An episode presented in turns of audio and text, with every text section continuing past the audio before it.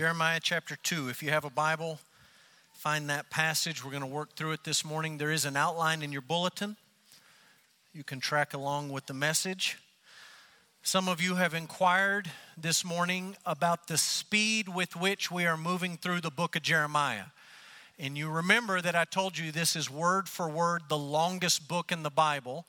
And you remember that I told you we were only going to spend 20 Sundays working through this book. And here we are on week three, and we are just inching through the first chapter, barely into the second chapter. And you're trying to make the math work, and you're concerned that I'm not going to come out right in the end. I promise Next week, we're about to pick up the pace. We're going to skip some of Jeremiah, and I'm going to explain to you this morning why we're going to take one section and just consider one little part of it. And the speed is about to pick up, I promise you that. We'll start with something that is familiar to those of you who have been here the last two Sundays, and that is the word of the Lord. We've talked about that phrase.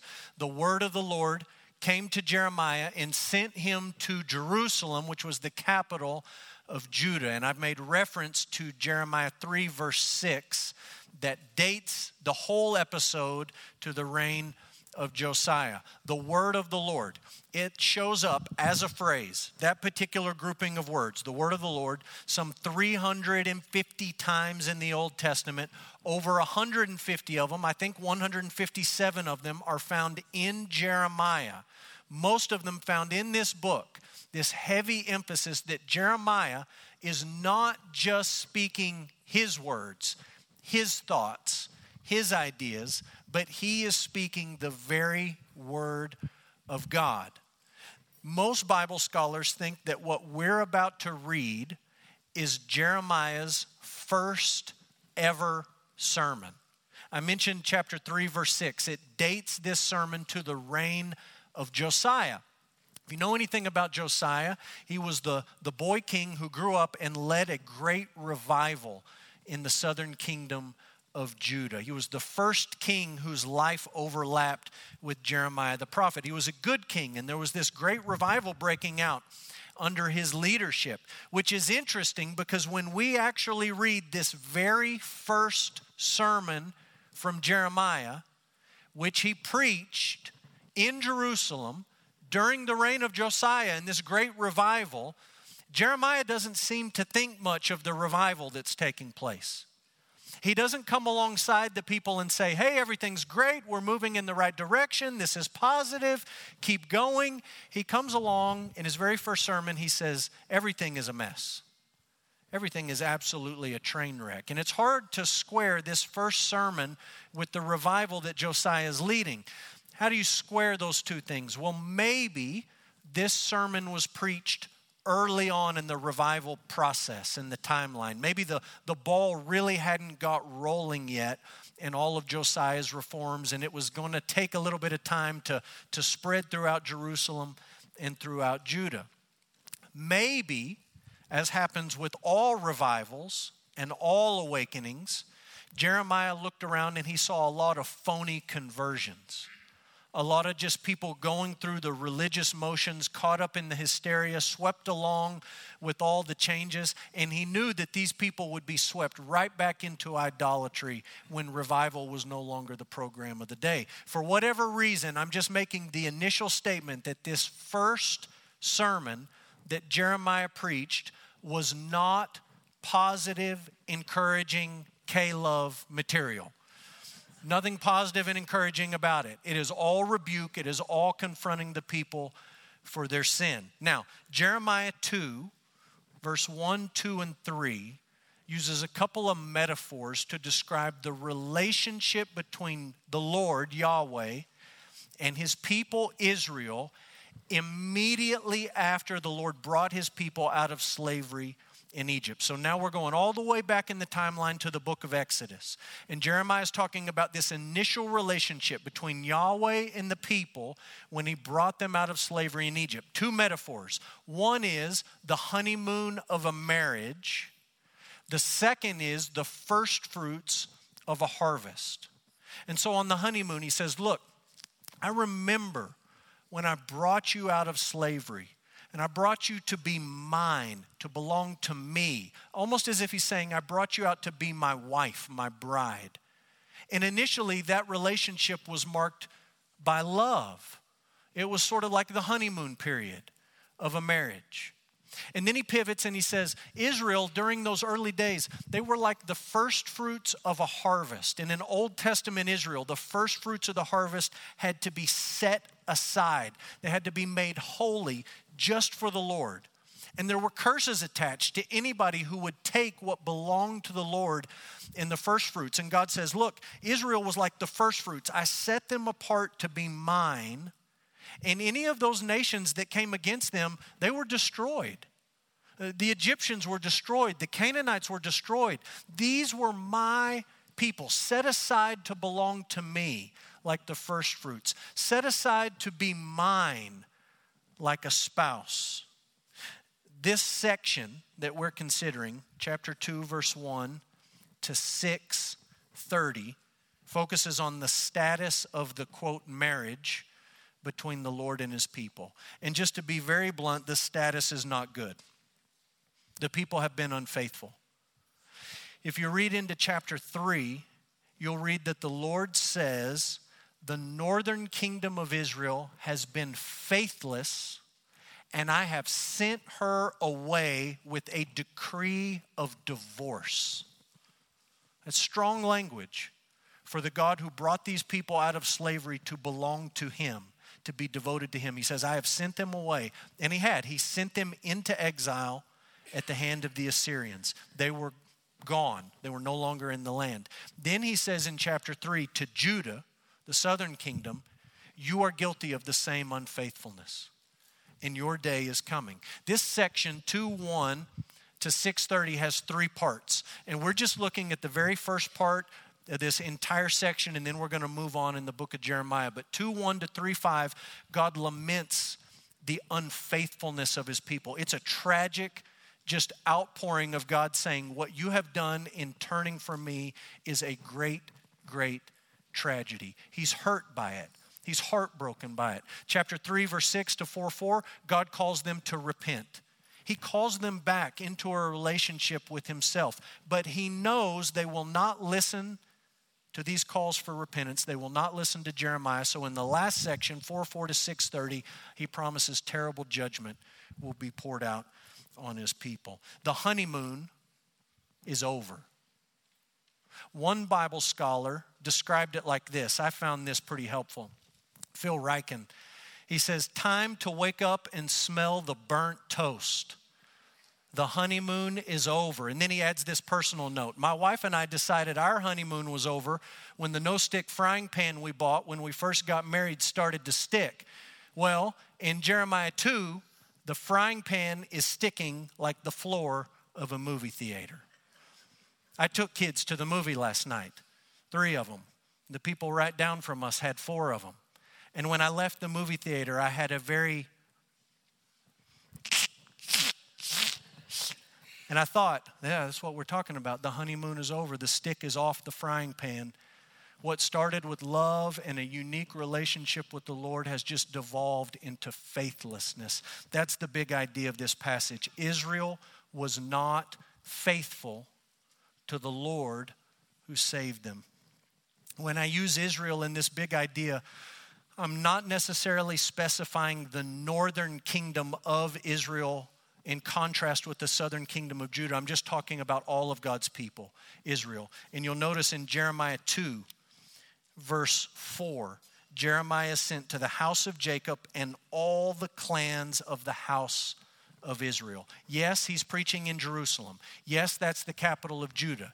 But his message at this point in the book is for all of God's people. And the message is very simple You have been faithless you have been unfaithful to the Lord. How does he describe it? I just want you to see three ways that Jeremiah describes the unfaithfulness of God's people. Number one, he says Israel pursued worthlessness and they became worthless. They pursued worthlessness, and as a result, they became worthless. I told you this is not positive, encouraging stuff. This is very direct, in your face conversation. Look at verse 4 and 5. Hear the word of the Lord, O house of Jacob, and all the clans of the house of Israel. Thus says the Lord What wrong did your fathers find in me that they went far from me? In other words, God's saying, Did I break my vows? Was I unfaithful to you? Did I fail to provide for you when I brought you out of Egypt? Did I fail to protect you when I brought you out? The obvious answer is no. The Lord did not fail in any of these things. They did not find anything wrong in the Lord, and yet they went far from Him. Verse 5 they went after worthlessness and they became worthless. Those two words, worthlessness and worthless, they are the at root the Hebrew word hebel or hevel. You'll find that word in the book of Ecclesiastes over and over and over and over again. Sometimes translated vanity, sometimes translated meaningless, sometimes translated futile, sometimes translated just complete empty. That's what they went after. They went after these vain things. Ecclesiastes says the picture of, of this emptiness is the man running after the wind, trying to catch and capture the wind. What a meaningless, futile, empty task. There's a principle that Jeremiah is talking about. Not only did they go after worthlessness, he says they also became worthless. You see this principle at work in Psalm 115, also Psalm 135. Both of these passages say that those who make idols become like them. So do all who go after them.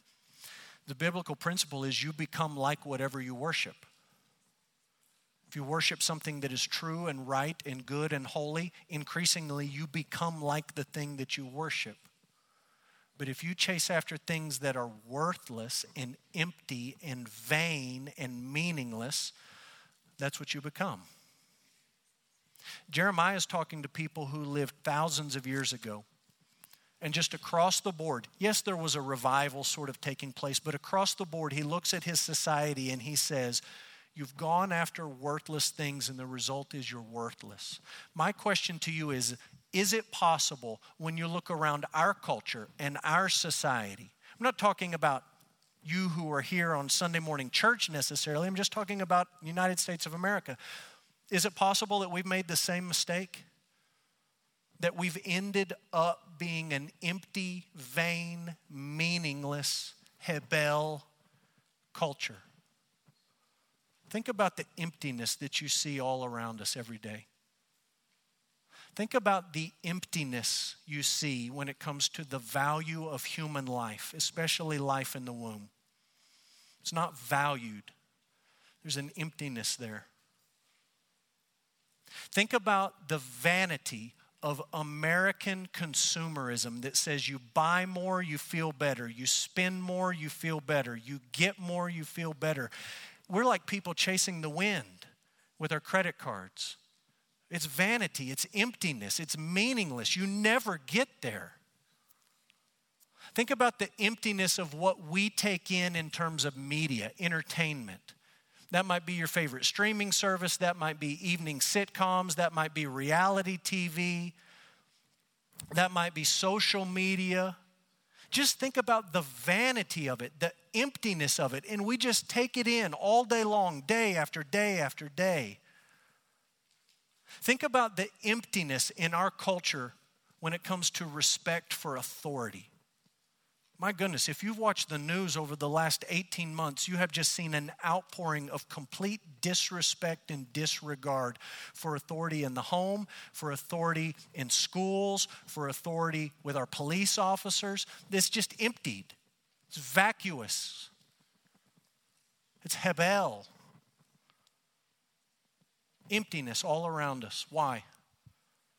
It's because maybe while we profess to be Christian people, Maybe we actually pursued things that were worthless. And as a result, we are now marked by this worthlessness.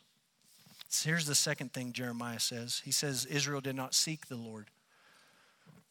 They didn't seek the Lord. Look at verse 6, 7, and 8.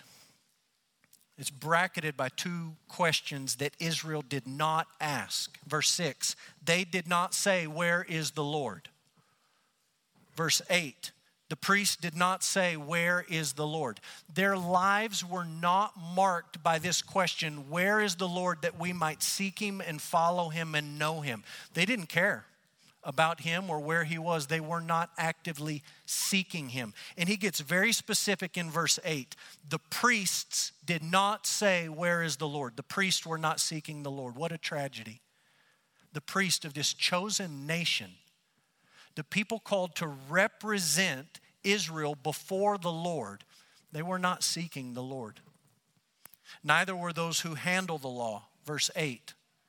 The seminary graduates, the Bible scholars, the Sunday school teachers, they were not seeking the Lord. They were handling the Word of God, but they were handling however they saw fit. They weren't seeking the Lord.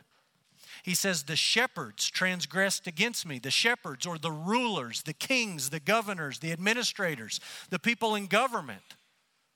They weren't seeking the Lord.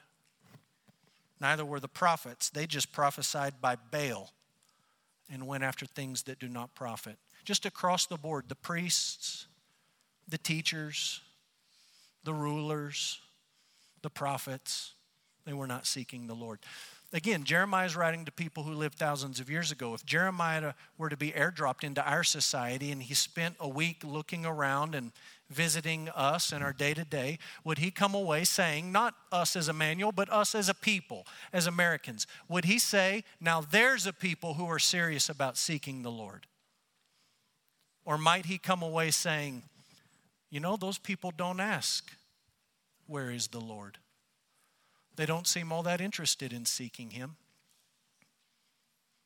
You understand that in the year 2021, if you speak English, and especially if you live in this country, you have greater access to the Word of God than any human beings who have ever lived on planet Earth up to this moment. You can buy it at any store. You can download it on your favorite app, your phone, your tablet, your computer.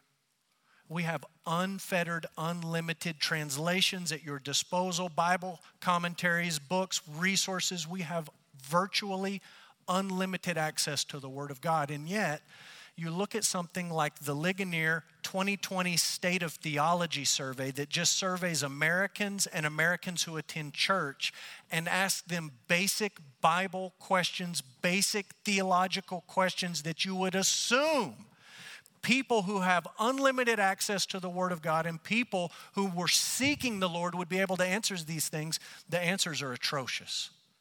They're just absolutely abysmal. We, how can it be that biblical access is at an all time high and biblical illiteracy is also at an all time high? How can those two things be true at the same time in the same place? Only because we're really not serious about seeking the Lord. That's what Jeremiah said about the people in his day. They chased after worthlessness, they became worthless. You are not serious about seeking the Lord. Number three, he says they exchanged the glory of God for what might be called no gods. Look at verse 10. He says, Cross the coast of Cyprus, cross to the coast of Cyprus and see, send to Kedar and examine with care if there has ever been such a thing.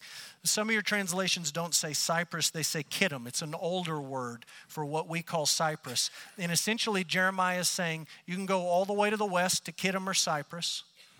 You can go all the way to the east to Kedar, east to west, west to east. We would say go all the way to LA, go all the way to New York. Go all the way from Florida all the way to Washington State. See if this has ever happened anywhere at any time. Has it ever happened, verse 11, that a nation changed its gods even though they are no gods? He looks around at all the pagan nations and he says, they don't abandon their gods. They're not even real gods and they cling to those gods. What did Israel do? Verse 11 My people have changed their glory for that which does not profit. He says, You should be appalled and shocked and utterly desolate. That word glory is the Hebrew word kavod. It is essentially the functional opposite of Hebel. What God's people did is they took the glory that was theirs and they traded it in for Hebel. Glory means something that's heavy, something that's weighty, something that's substantive, it's solid, it's there, it's real, it's meaningful, it's valuable. It's the complete opposite of something that's vain and meaningless and futile. They had glory, they traded it in for Hebel. He says, Has anything like this ever happened before? What a shocking thing. Let me just give you an, uh, an example of what this might look like today. Imagine you have a teenager. I have one. Imagine your teenager is about to get his or her driver's license. Mine is. And imagine that I went out and bought my teenager this.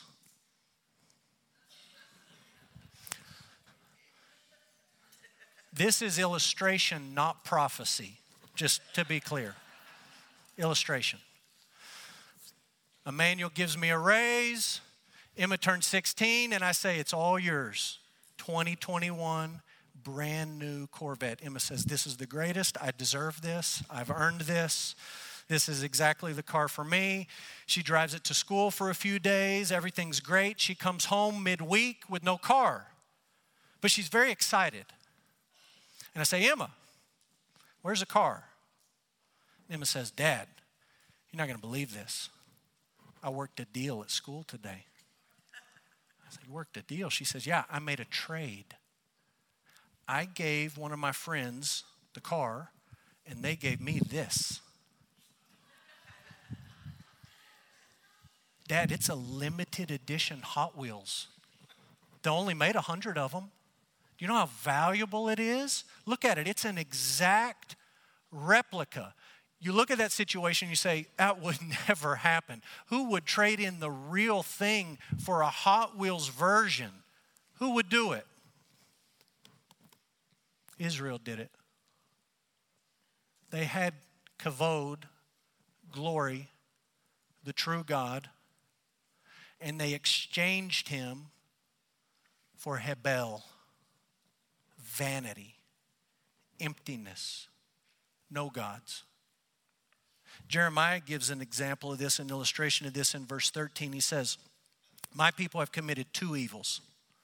Now, he could have just listed the evils. He could have said, evil number one is apostasy, they've turned from me. Evil number two is idolatry. He could have just listed them out. Instead, he gives you a word picture. My people have committed two evils. Number one, they've forsaken me, the fountain of living waters.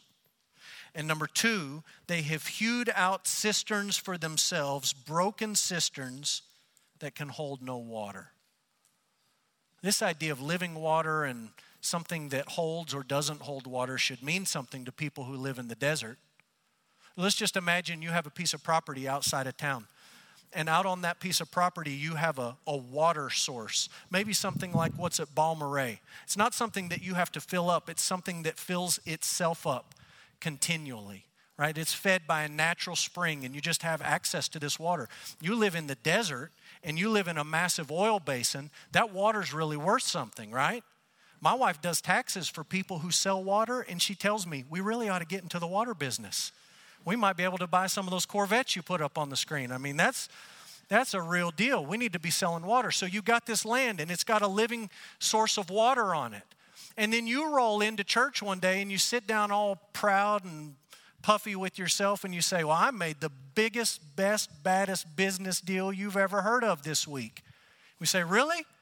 Does it have to do with your water? You say, Yes, it does. I traded in my water rights for one of these bad boys. Oh, it's nice. It's nice. It's got a metal cage around the water tote and it's got you know space on the bottom you can put a forklift you can move it around wherever you pick it up and take it with you it does have a small crack in the bottom so i'm going to need to put some duct tape on that but it's really nice water tote. You can just keep filling it up as often as you want to. It's going to leak a little bit, but you just keep filling it back up. We would look at you and say, You need to go to the Methodist church. That's ridiculous. Why would you do it? It's preposterous. Why? It's foolish. No one would do that. Somebody did it. They had glory, kavod, they had living water, and they made an exchange. They gave up the living water, and in exchange, they got a busted, cracked, broken, leaky cistern, not good for anything. And they felt good about it. They bragged about it. They patted themselves on the back. Jeremiah says, Has such a thing ever happened? Well, actually, it has. It has. They exchanged glory for no gods. Paul says we've done the same thing. Romans chapter 1. We exchanged the glory of the true God for images, idols, worthlessness. Hebel. What is the result of this unfaithfulness? Two thoughts I want to set before you. One, initially the Lord brought charges against his faithless bride. We read that in verse 9. Essentially, this is a courtroom scene. God is suing his people. He's pressing charges against his people. He's serving them with papers. And everything on the front end of this passage, verse 1 to 8, is sort of preliminary arguments and presenting evidence. But in verse 9, God gets right to the point and he says, I still contend with you. That word contend is the legal term that's meaning I'm pressing charges against you. We have a, a decision coming between the two of us. And he says, I'm contending with you and with your children's children, I'll contend. One of our members was reading ahead. They were going to be gone this Sunday, and they read this passage and they called me and they said, Why? Why would God contend not just with the people, but with their children and their children's children? And I think the shortest, most immediate answer is that God contending with these people was about to result in them being sent into exile. And they weren't going to be gone for five years or 10 years or 20 years. They were going to be gone for 70 years. This lawsuit between God and his unfaithful people was about to result in God's people getting sent into exile out of the promised land for generation after generation after generation. Some of them would never come back.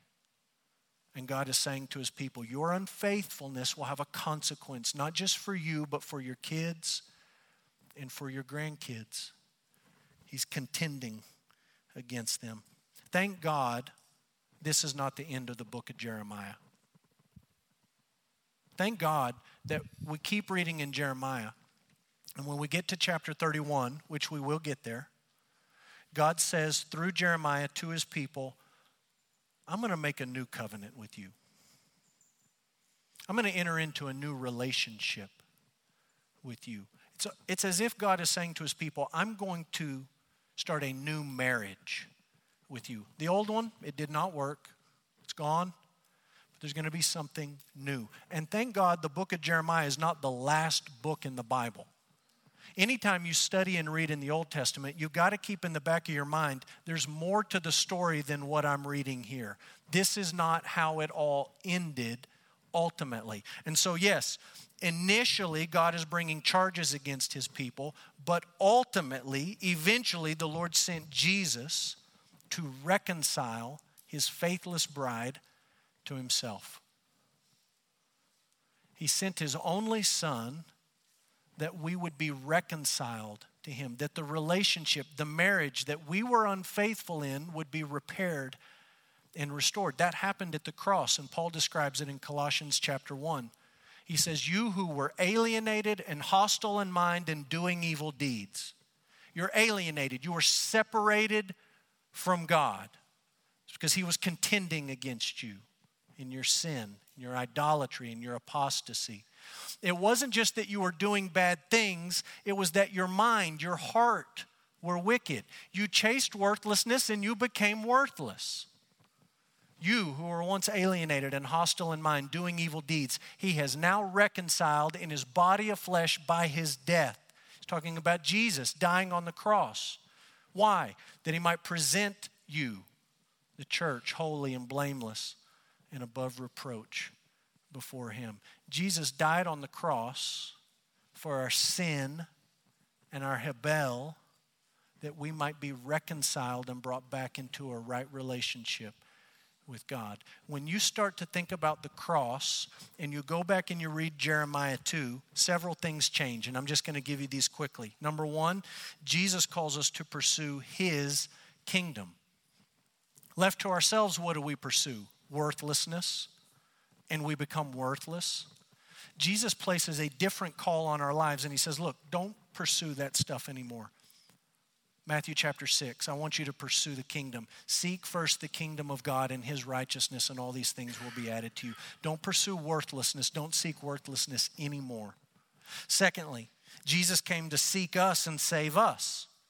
Israel just never got serious about seeking the Lord. Verse 6 and verse 8 no one said, Where is the Lord? No one wanted to seek him. That's us. Bible says that in the Old Testament and in the New, that left to ourselves, none of us seek after God. The good news of the gospel is that He came to seek us. Luke 19:10, which we've talked about many times on Sunday mornings. The Son of Man came to seek and to save what was lost. We didn't seek Him, He sought us. We don't save ourselves, He saves us. Thirdly, Jesus offers us living water. Living water. We cashed it in for the broken cistern. God, in His mercy and His grace, sends His Son, and His Son offers us living water once again. Think about Jesus talking with the woman at the well in Samaria, John chapter 4. He said, Everyone who drinks of this water will be thirsty again, but whoever drinks the water that I will give him will never be thirsty again. The water that I give him will become in him a spring of water welling up to eternal life. This promise from Jesus is ultimately, will ultimately be fulfilled in the new heavens and the new earth. And we read about it in Revelation 22. We read about the water of life, bright as crystal, flowing from the throne of God and of the Lamb. Living water.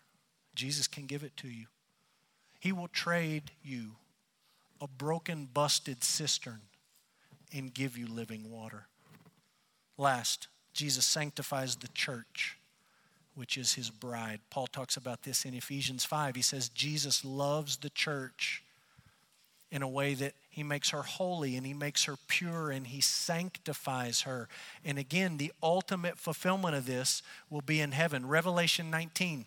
Jeremiah is talking about a divorce. Revelation 19 talks about a marriage. And here's what John says in Revelation 19. He says, I heard what seemed to be the voice of a great multitude, like the roar of many waters, and the sound of mighty peals of thunder, crying out, Hallelujah, the Lord our God, the Almighty reigns. Let us rejoice and exult and give him the glory, the kavod. He deserves the glory. Why? For the marriage of the Lamb has come and his bride has made herself ready. It was granted to her, it was given to the bride to clothe herself with fine linen, bright and pure. For the fine linen is the righteous deeds of the saints. Revelation ends with a wedding party, a celebration that the new covenant that was established at the cross has become an eternal reality. God with his people forever. And here's the beauty of it. When this wedding ceremony takes place, this final marriage of the Lamb and the wedding and all the rest of it, you don't just get to look forward to a honeymoon that lasts about as long as Teflon on a nonstick pan. You get forever, eternity living water in a restored, reconciled relationship with Almighty God. He takes all of your Hebel and he puts it away forever so that you can give him glory. Let's pray.